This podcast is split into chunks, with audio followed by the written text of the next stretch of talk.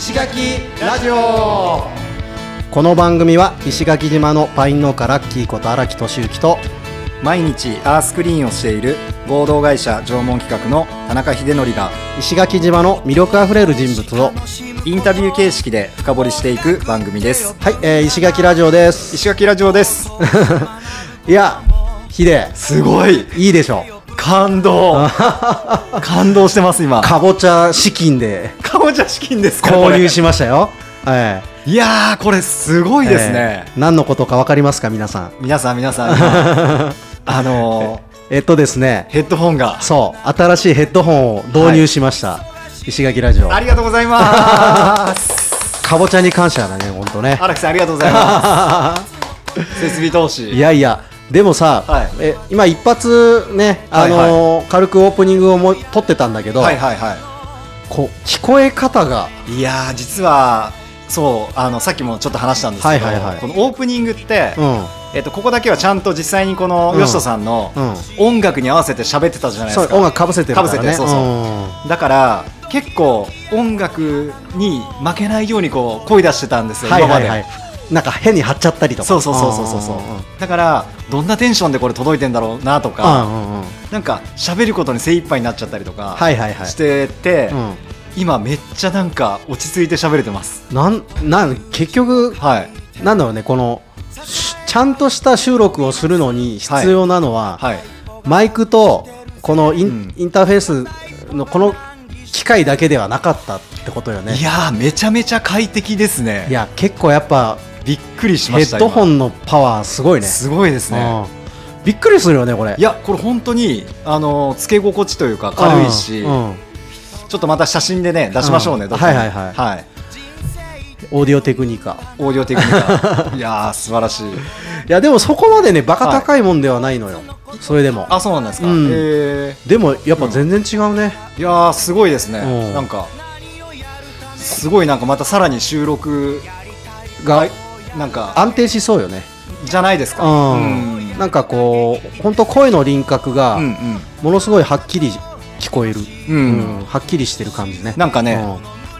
あのー、クオリティ上がっちゃうかもしれないですね。あ 道具でね。道具でね。道具で道具で。いいんですかこれ。あもういい もう道具大事よ、人の進歩は道具から来てるからね、だからそのずっとさ、はい。思ってたのは、うん。えっとま樋口さんゲストで来てくれたじゃん。あはいでズームでひ参加していただいた時ですね。うん。ヒデも言ってたけどあのはい音声がやばいって話をしてたじゃん、そうだったんですよ。うん。うん。でやっぱあれはそのてっきりマイクだよなって思ってましたよね。うん。はでもこれマイクだけじゃねえなっていう、いなんかそんな気がしますね。うん、自分がこのマイクに向かってはい。話すときにこのん。聞こえてくる声が全然違う。なんかこ心地いいというかなんかちゃんとマイクに話そうっていうこう感じになるよね。半年間なんだろうって感じですね。マジでな。本当にね。いやー道具偉大。いやー。ありがとうございます。もう来年もかぼちゃ取らんと。そうですね。そうそうそう。かぼちゃに感謝。はうんまあ今年はね、はい。ヒデも来てくれたし、いはいまあはいいろんな友達も来てくれて、はいはい。で、まあ本当、うん。大豊作だったんで、ええええよかったね。これはやっぱこう自分だけのものではなくてやっぱ、うん。こういろんなものに還元世の中とか、はいうん。はい。自分以外のところにも還元したいという気持ちはすごい強くてね、素晴らしい、うん。でその一つの表れとして、はいまあ、もうこれが放送される頃には終わっちゃってますけど、ええ。明日明後日と、えー私主催ではい。ライブイベントをやりますんで、ねうん。来ました。まあ、緊急非常事態宣言下だから、はいはい。めっちゃ縛りあって酒飲めない、えーに人数制限かける、はいはいはいはい。であと閉店8時みたいな、うんうん むっちゃむちゃぶりだと思いながらもうでもとにかくやろうと思って。あもう今そう音楽がやりたいよねって音楽を聴きたいじゃんもう。あはいはいはいはいはい、うん。そうですよね。いやだから聞きたいしやっぱやる側もうん。絶対やりたいはずだから、うん。っえていうんでもうとりあえずまずやろうと、えおー。いろいろ悩んだけど。えそこにかぼちゃ資金もつい込まれてるんですか？もちろんもちろん。おー。今回はフライヤーデザインも、はいはい。あの我らがデザイナーにあのお願いしてますのでほうほうほうほうほう。うん。なんでね、はい。うん、そそこも込みで、はいはいはい。えーもう全部、うん。あのティダヌファームといううん。僕の農園の,、あのはい資金を、えー投入します。じゃあかかぼちゃにこう拝んで。そうね、ん。まあ、来年もありがとうと。あのいい思いできるようにそうですね。えーまた豊作だったら、はい。えー、とみんなにも手伝ってもらいたいなと思いますはい。ので、ぜひぜひ。はい、楽しみにしてます。えーというわけで、はい。えーまあえーヘッドホンもはい。変わったことだし、そうですね。ちょっとうちらもレベルアップしていかんといかんね。そうですね。はい。はい。ソフトの方も。ソフトもね。はい、じゃあオープニングこんな感じで、はい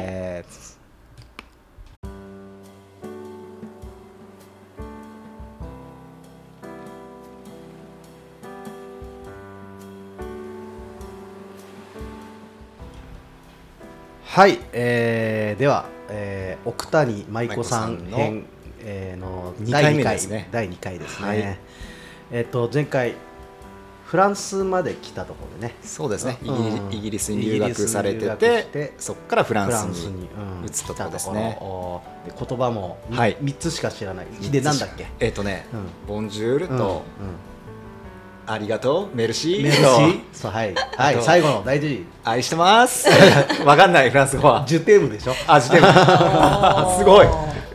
いや竹富島にジュテームってゲストハウスがあるんかい。なるほどなるほど。それで覚えてた。なるほどなるほど。ということで、じゃあフランスに来たところからまたお話聞きたいんですけど、そうですね。どどんな感じの生活っていうか、フランスの生活ですか、うん。うん。なんかねじゃあフランスとイギリスのちょっと比較っていうところで話すと、うん。はい。あのねフランス人って本当に人間臭いんです。ほうほう。っていうのは、うんあのねこう比較として、うん。なんかねイギリスの方って結構ね、あの当たりはすごくいいんです。うんうん。例えば、うんなんかあのクリニックみたいなあの病院みたいなところに行ったとして、うんうん。例えばこういう書類が必要なんですってお願いした時に、うんはいはい。あのイギリスの人って「はいわかりましたうん」とかいう感じで「あの OK」みたいな「へー。OK my love」みたいあな感じであの言ってくれるんです。うん。であのお願いした3日後に取りに行くと、うん。何にもやってないんですよね。上辺だけだった、へー。そうそうそう。でやってくれるって言ったじゃんって言うと、うん。なんかまああらそんなこと言ったかしらみたいな。感 じでひどいやつですね。そう結構そんな感じなの。でフランスはね、うん。もう反対に、うん。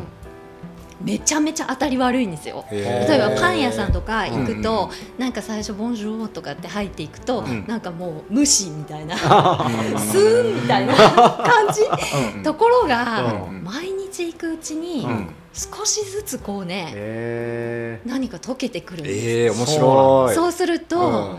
なんかねフランスの人ってうん。困ってたら、うん。絶対に置いてきぼりにしないんです、そうなんだ。そうだからなんかあのフランスって、うん。いつも戦わなきゃいけなくてあだあの主張したもん勝ちっていうか、主張しなかったら何も手に入らないから、主張はしないといけないんだけど、うん。あのそれでも向こうが嫌だ面倒くさいみたいなことを言ってきたりするんです、そういう時に、もうどうしよう。これこれで私は終わったみたいな感じで、はあみたいなこうやってもう帰らずに なるほど。みたいなこうちょっと。困る演技をするわけですね。もうねこれ,、うん。これがないと私の娘が困ってしまうみたいなことをすると「うんうんうん何何?」みたいな感じで なんか出てきてくれるそうなんだ。すげえそれで結局、ん。全部助けてくれるの。ね。そうなん何でもそう。パン屋さんも最初むちゃくちゃ感じ悪いのに、うんもう最後は超お友達になる、うんもうなんかそういう感じで、うんすべてがなんかこう一回こうなんか仲間になったら、うん。すごくあったかい人たちうなの、ん最初はあれだけど、うん。イギリスの人はなかなか最初はこれアンアングロサクソン的な感じでは、あの最初のあたりはいいんだけど、うんなかなか奥に入れてもらえない、なるほどね。うん。そっかそっか。そういう感じでフランスは私はすごく好きで、うん。そそのフランスに例えばうん。フランスにその奥田さんがイギリス行った時みたいうん。なこの人と人とのこの壁というかこうん。う人種で分かれちゃうみたいなことっていうのはあったの？フランスでは。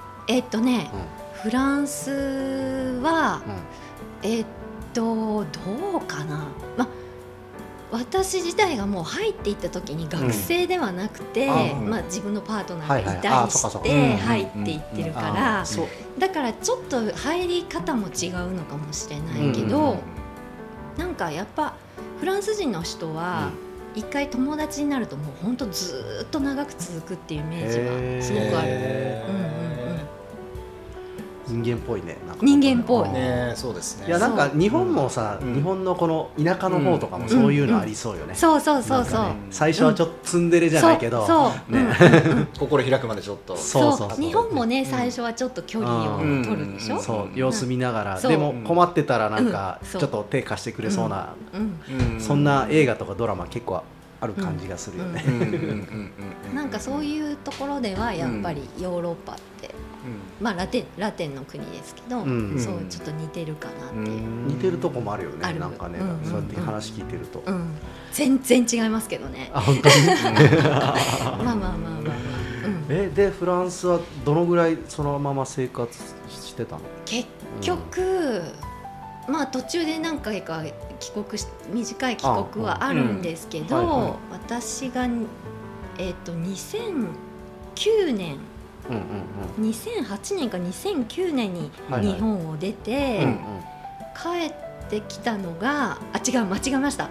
せ1998年か9年に出てて、うんうん帰ってきたのが2007年とか、うんうん。2006年とかその辺だったような気うんがする、うんなるほだから結構長い間離れてたかな、ど、うん。フランスに行ってフランスに行ってたのの間にうん。1年間のバックパッカーの、た、うん。えっと地球一周旅行っていうやつが入ってるんで、うんなるほどね、うんうんすげえそれも聞きたい。それも聞きたい。フランフランスでちなみに何してたの、フランスは最初は学生をしていて、うん。うんでそこからなんかアルバイトとかをやり始めて、学生ビザだと何時間まで働けるみたいのがあるから決まりがあるんだ。そうそうそう。はい。それでアルバイトを始めて、うん。まあ、私結局そこで結婚したので、はいあのーそこからは、うん。あのー本当の就労ビザが出た就労できるようになったので時間関係なくなるほどそこからは働いてました。ちなみに旦那さんはフランス人そうそう、ねそうですそうです、うん。そっか。でえそのじゃあバックパッカー聞きたいよねバックパッカーも聞きたいですね。しかもその出発がフランスっていうね。なんかそっだからのよ要するにあの旦那さんと一緒にってことそうそうそう、うん。そうなんです。うん。それもだから私のなんか、あのー珍道中みたいなあ人生の。だから私の旦那さんがちょうど出会って少し、少し経ったぐらいで、うん。あのーいやいやもうあのー自分は世界一周旅行に行くからってうんうん。うん1年間行くからうんみたいな話してて、まあその時にもう別れるだろうなと思ってたんですよ。はいはいはいはい。はいそしたらうん。そのずっと一緒に行くよって言う言ってたはずの友人が、はいはい。急遽行けなくなって、そうなんだ、うんうん行かないって言い出して、へー。そしたらまあ今のうちの旦那さんにあたるパトリックさんはいが一人で行くのはなってなって。えで「舞ちゃん行く?」みたいな感じで 誘われて、うん。ほうでもまああのそのデスデスティネーションが、うん。行く先が、結構果敢なチャレンジングなところが多かったんで、へ結構ハードな場所。そうそうやっぱ女子一人では行ってみたかったけど、なかったなかなかちょっとこれはなるほどなるほど。1年もかけて、うん。なんかそこんな機会二度と来ないだろうなと思って、はいはいはい面白いと思って。でその時まだあのそのお金貯めたお金がまだ残ってあたんでそうなんだ。はいはいはいはい行きますって言って。えわーすごい。そうそうそれで行って、まあうちのだその頃はまだ付き合ってたんですけど、うん。始まりで、あのだから途中で、うん。まあ、1年もあるし、うん。うん。あの性格が合うかどうかもよくわからなかったから、はいあそうはいはいはい。あの途中で、うんあの興味が分かれたりいろいろしたら、もう別に別れてもいいから、あのいろんなところで合流したりはいして行ったらいいからあ気楽に行こうよみたいな感じで。うん。なるほどなであの世界一周旅行って知ってま、い一周ティケットはわかります？あるのあるんです、うんそのなんか例えばワンワールドとか、うん。スターアライアンスとか、そのえっ、と飛行機のグループうん。で。あ同系列のそうグループで。そうそうそうそうそうう。ん。あれの中うでん。買わなきゃいけないんだけど、うんえっとなんなんえっと1年チケットだったらはい1年の間にこれを終わらなきゃいけなくあて、ー何ストップまでできてそれでこう戻るのはいけない。どんどんこう進んでいかなきゃいけないっていう。あなるほどそういうルールがあるんだ。そうルールがあってそれさえ、ま、守れば、はい日にちってどうでもいいんですよ。変わら変えられるんですよ。長さってことそうそうそうそう、で行った先で、うん。ちょっとここ最高じゃん？みたいな感じで伸ばしてもいいし。それいいです。ねなるほどうん。めっちゃいい。で短くしてもいいし、うん。ちょっとここなんかあんまりピンとこないねってはいはいいうところは。はいはいはもうパンって次行っちゃったいりして、うんうんうんそんなような感じでうん。進んでったんですね。ちなみにうん。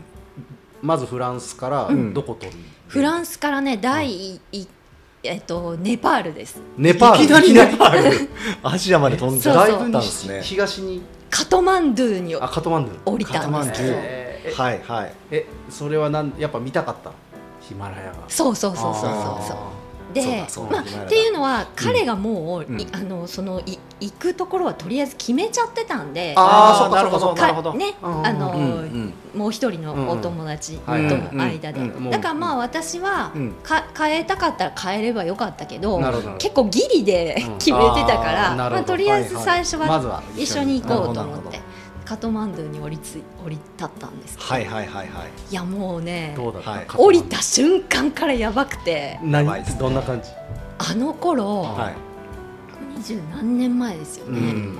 で、うん。あのまあ、バックパックしょったあの白人とかうんはいはい。は金持ってるはいはいはい。風に見られてて、おー。まあもちろんものすごい今でこそ、うん。あのアジアとあの差が差がねうんどんどんこうなってきてるけど、うん。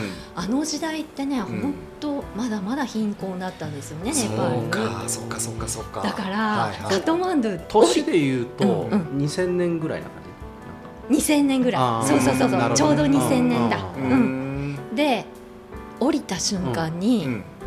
もうね目がギラギラしてるんですよ。みんなのネパール人人の怖えで、うん。やばっと思ってでねあの空港で、うん。その最初タクシーに乗ろうと思ったら、はいはいはい。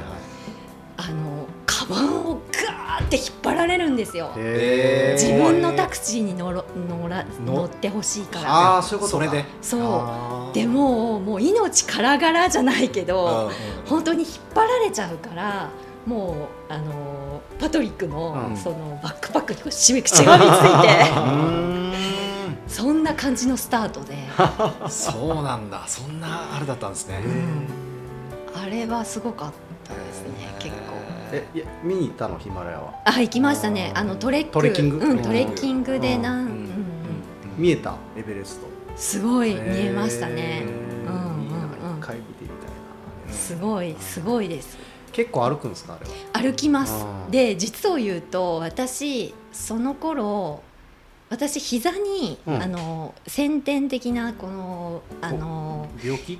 病気っていうか、うんうん。あのなんだっけ半月板がないっていうえー。体なんです、あそうなんですね。そうそうでもその頃若くはいて知らなくて、うん。あーはい。30いくつでそれうん。判明して分かったんですけど,、問題が出てきてから、うん。だからそんな膝だったから、うん。実はトレッキング始めたら、うん。もうバンバンに膝が腫れちゃって。腫れちゃうよね痛いですね。うん、もう道なき道を行くみたいな感じですもんね。そうそうそうそう。そう、うん。それでうん。ちょっと普通のあのトレッカーの、うん。そのツアーの人からはうん。離れ離れて、うん。あの移動したさせてもらったっていうのがあって。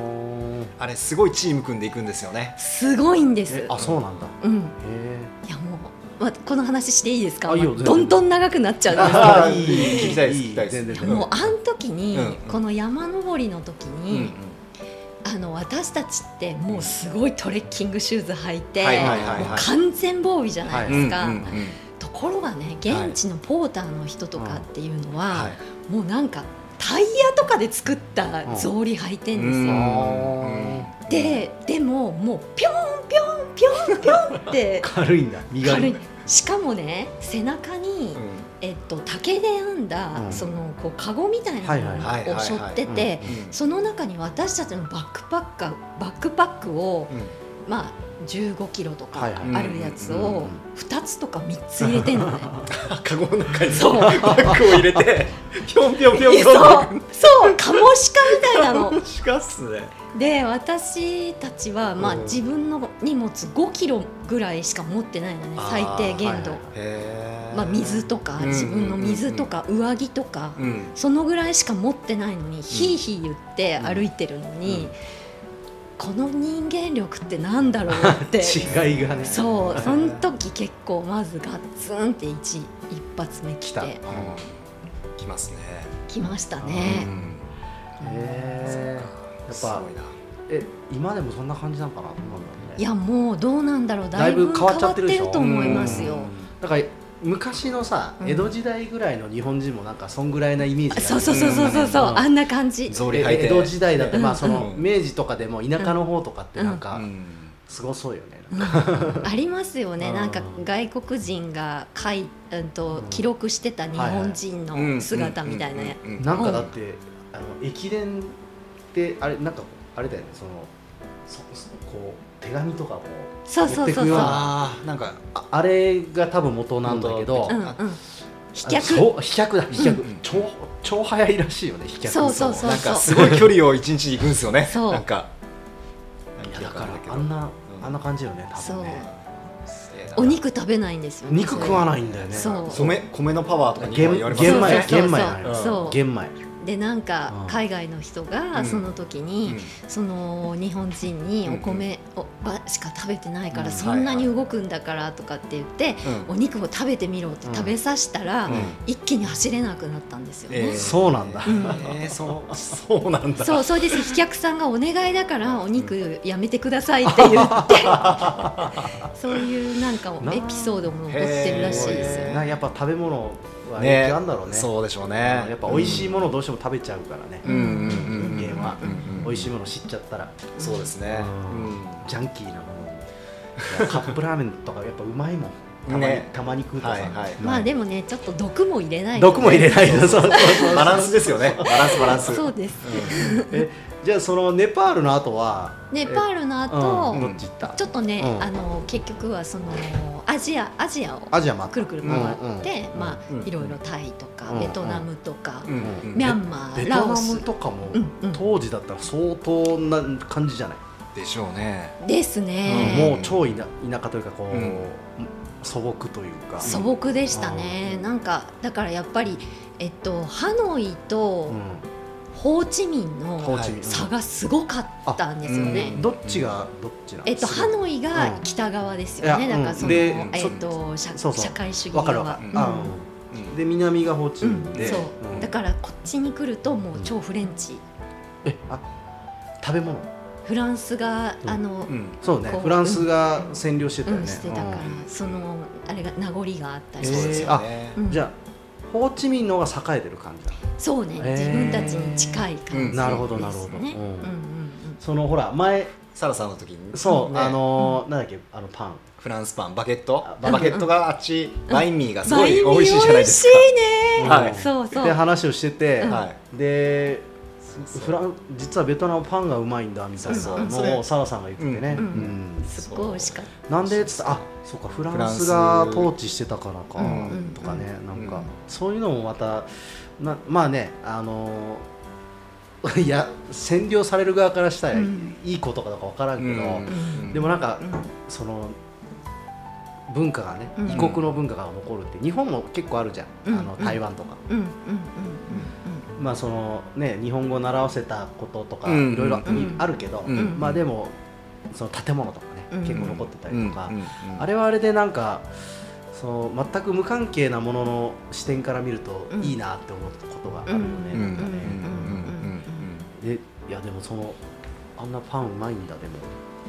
パン美味しいですよね美味しいですよね、うん。フランス行ってフランスパン食べたことないんですあけど。でもフランスのパンとまたちょっと違う。あーそうなんですか。うんうん。小麦が違うとかなんかな。なんだろうね、かなうんわかんないけどちょっと違います、でも美味しい。すごい美味しい、うんえでアジアベトナムも回って。インドとかも行かれました？インドはねその時に行かなかったあ行かなかったんですなんでかっていうと、うんうん。その時にやっぱ人に会った人たちうに、ん。インドは絶対単体で行った方がいいよって言われて。あ二人じゃあなくてーこのこうぐるーっと行ったところであインドを経由していくよりもインドだけでもうすごいディープだからはいそうかそういうことか。うん。あのもうほどなるほど。1年何ヶ月でインドだけ行った方がいい、うん。うん。うんこの続きじゃなくてって言われてなるほど。うんうん。インドだけで。インドは行かなかったんですよね。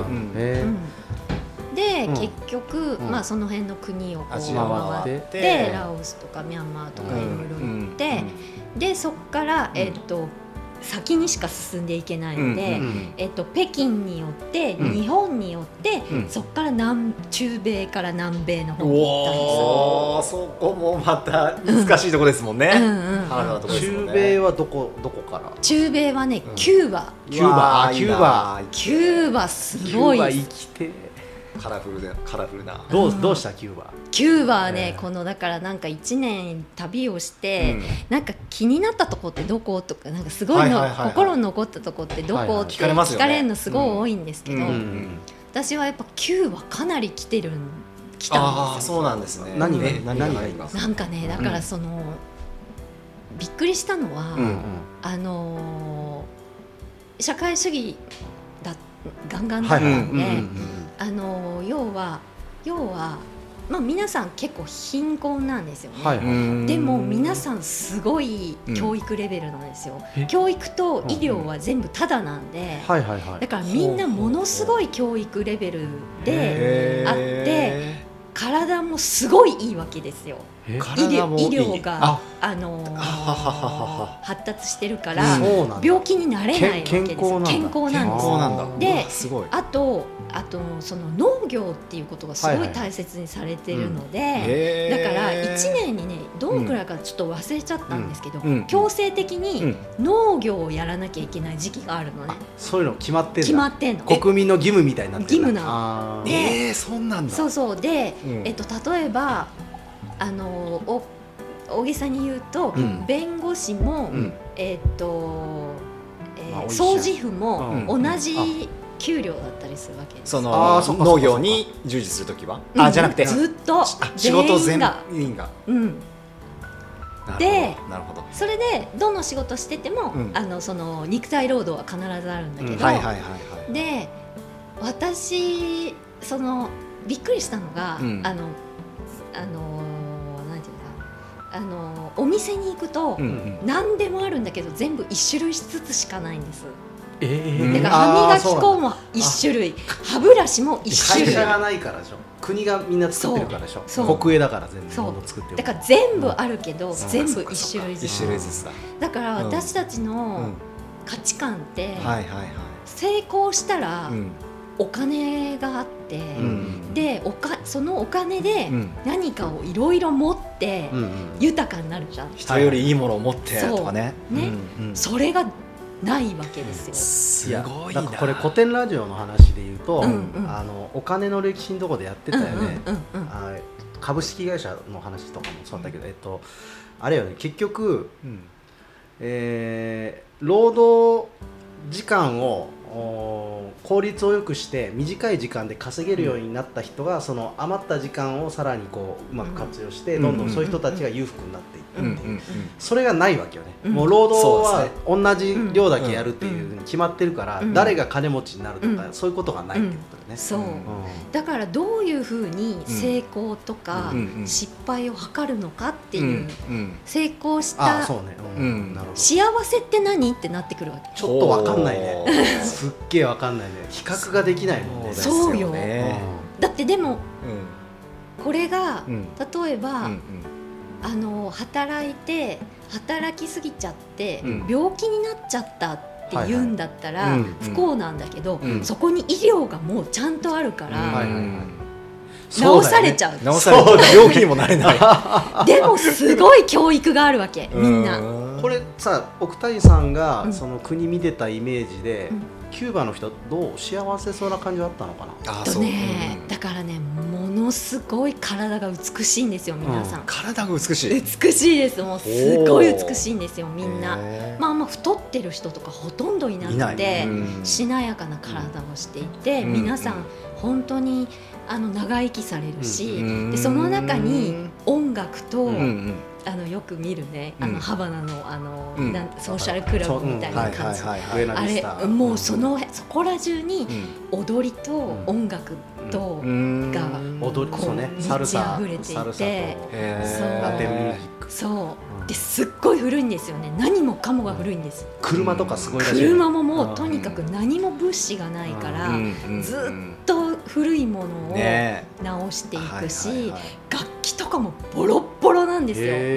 でもものすごいいい音で、うん。あれでもさ確か道端でうん。音楽やるのにも資格がいるんじゃなかったキューバって。いやーもうみんなそこら中でやってましたね。なんかなんかで聞いたことあるけどそのやるのにうんうん。なんかこうそれをやっていい人みたいな。ああそうかもしれない。うんなんか大きい広場とかはそうかもしれない、うん。路地裏はもうみんな普通にやってるんですけど。だからそれを見た時にうんは、うん。やっぱりすごい豊かだなって思うん。ってね。すごいなんかこう芸術がうんもううん生活の中にもうおなんていうの？染み込んでて、うん。でなんかみんな健康でしなやかで、うんであの食べ物ももうもちろん添加物なんか絶対ないからすいごいあの良くて。うん。そうでもやっぱり貧困なんですよね。そうだよね。うん。だからそこのなんかうん。バランスがうん。すごい難しくて、うんうん。でちょっと裕福なな方っていうのは、うんやっぱりアメリカにねうん。知り親戚とかもうあの頃まだ全然国国交がなかったから、うんそういう人はなんか物資が送られてきて、っていう感じ。だからおしゃれとかもできないからあのカーテンを頭に巻いてたりするんですよ。へでもそれってすごいなんか素敵であの切れどっかで見たことあるなってあ そうだうちのあの私がステイしてたところのおばちゃん家のカーテンだわ あれと思って。ーあるものをそう。でもそれが知恵使って。美しくって。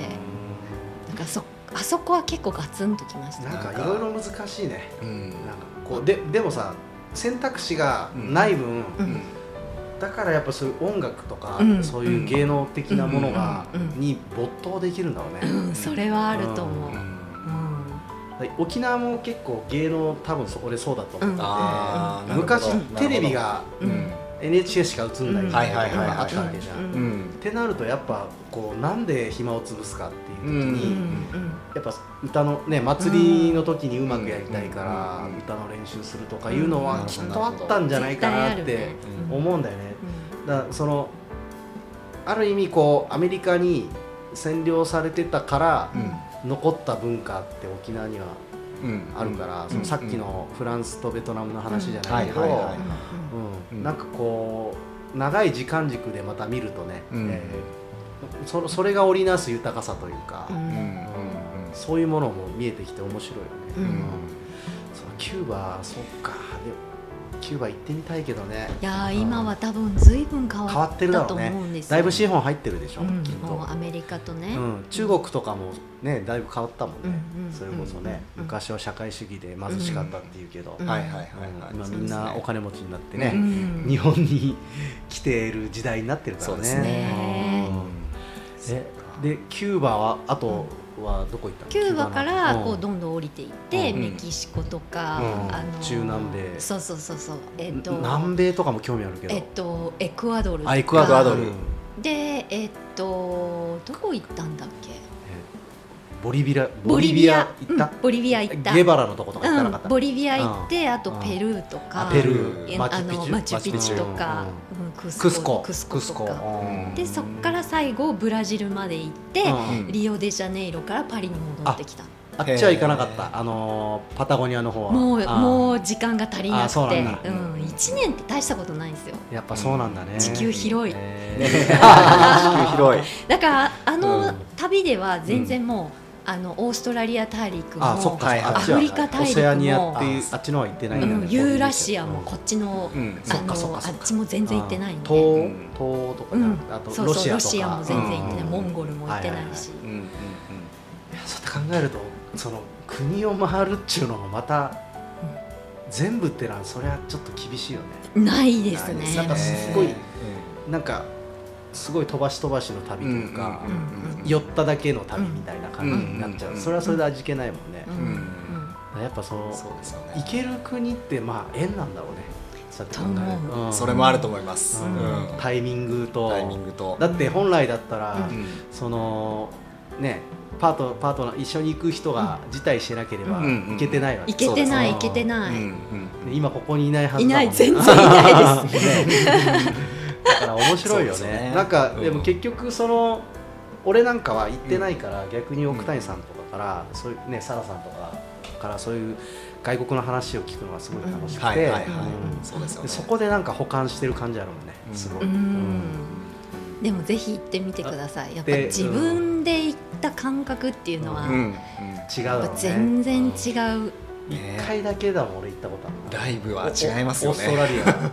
オーストラリア。オーストラリア。に水牛の買い付けに行くのについてったみたいおー。竹富で水牛の買い付け。あこっちの仕事で。な 竹富で仕事してた時に、うん。うんもう血が濃くなってきてて、うんうんうんうん水牛が新しいそう牛を。新しい牛を、うん。おあのオーストラリアに買いに行くぞ。うんっつって、うん。でアジアたくさんいるんだけどあれ、はいはい。病気があってこっちに持ってこれない。あけん検疫の問題で。なるほどなるほど。だからオーストラリアにいるらしいっつって、へー。アジアの水牛が、はいはいはい。うんだからあれを連れてくるっつって、はいはいはい。それでオーストラリア行ったのが、うん。えー最初で最後の外うーん。国かな、全然台湾とか行きたいとか思ってるけど。すっごいいい台湾、うん。近いですしねお隣だし。台湾最高ですよ、うんそれはもうずっと、うん。えー行きたい行きたいって言ってんだけどね、はいまあ、気候も近いしうん。その台湾の農家さんがうん。どういうものをどういうふうに作ってるのか。であそっかそっか台湾って意外とそのオーガニックが盛んだっていうわけ。うん。でもうん俺の印象だと、はいはい。この石垣みたいな暑いところっていうのは、うん。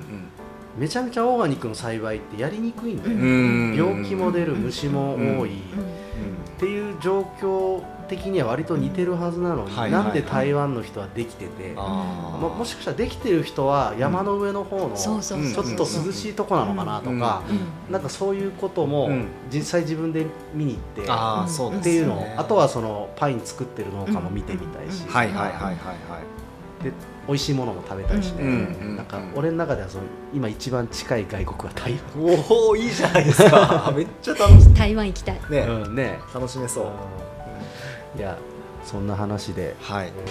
えー、ともう30分超えてますんで。ねじゃもう。あ第2部はこんな感じかな。ですね。うん。世界一周の話だったね。はい。ですね。うん。いやなんか行きたくなっちゃったまたあまたっていうか。あ僕もだって1年厳密に言うと10ヶ月ぐらいでうん。アジアをやっぱり回ったんですよ、ーうんうんうん。でもやっぱりアジアだけでそれだけかかっちゃってて。そっかそっか。そうそうそうそう、ん。じゃあもうよよそに行くなんてまだまだ。まだまだやっぱりそう。行こうと思えばたくさん見たいところはあるんだけど、今石垣島にいるとあんまり旅行別にいいかなっていう 気持ちになっちゃってる自分もいるっていう感じです、ね、なるほど。でもこういう話を聞くとちょっとそうそうそうそう。ワクワクしてくるみたいな感じだありますから、まあでも行くよ多分俺は。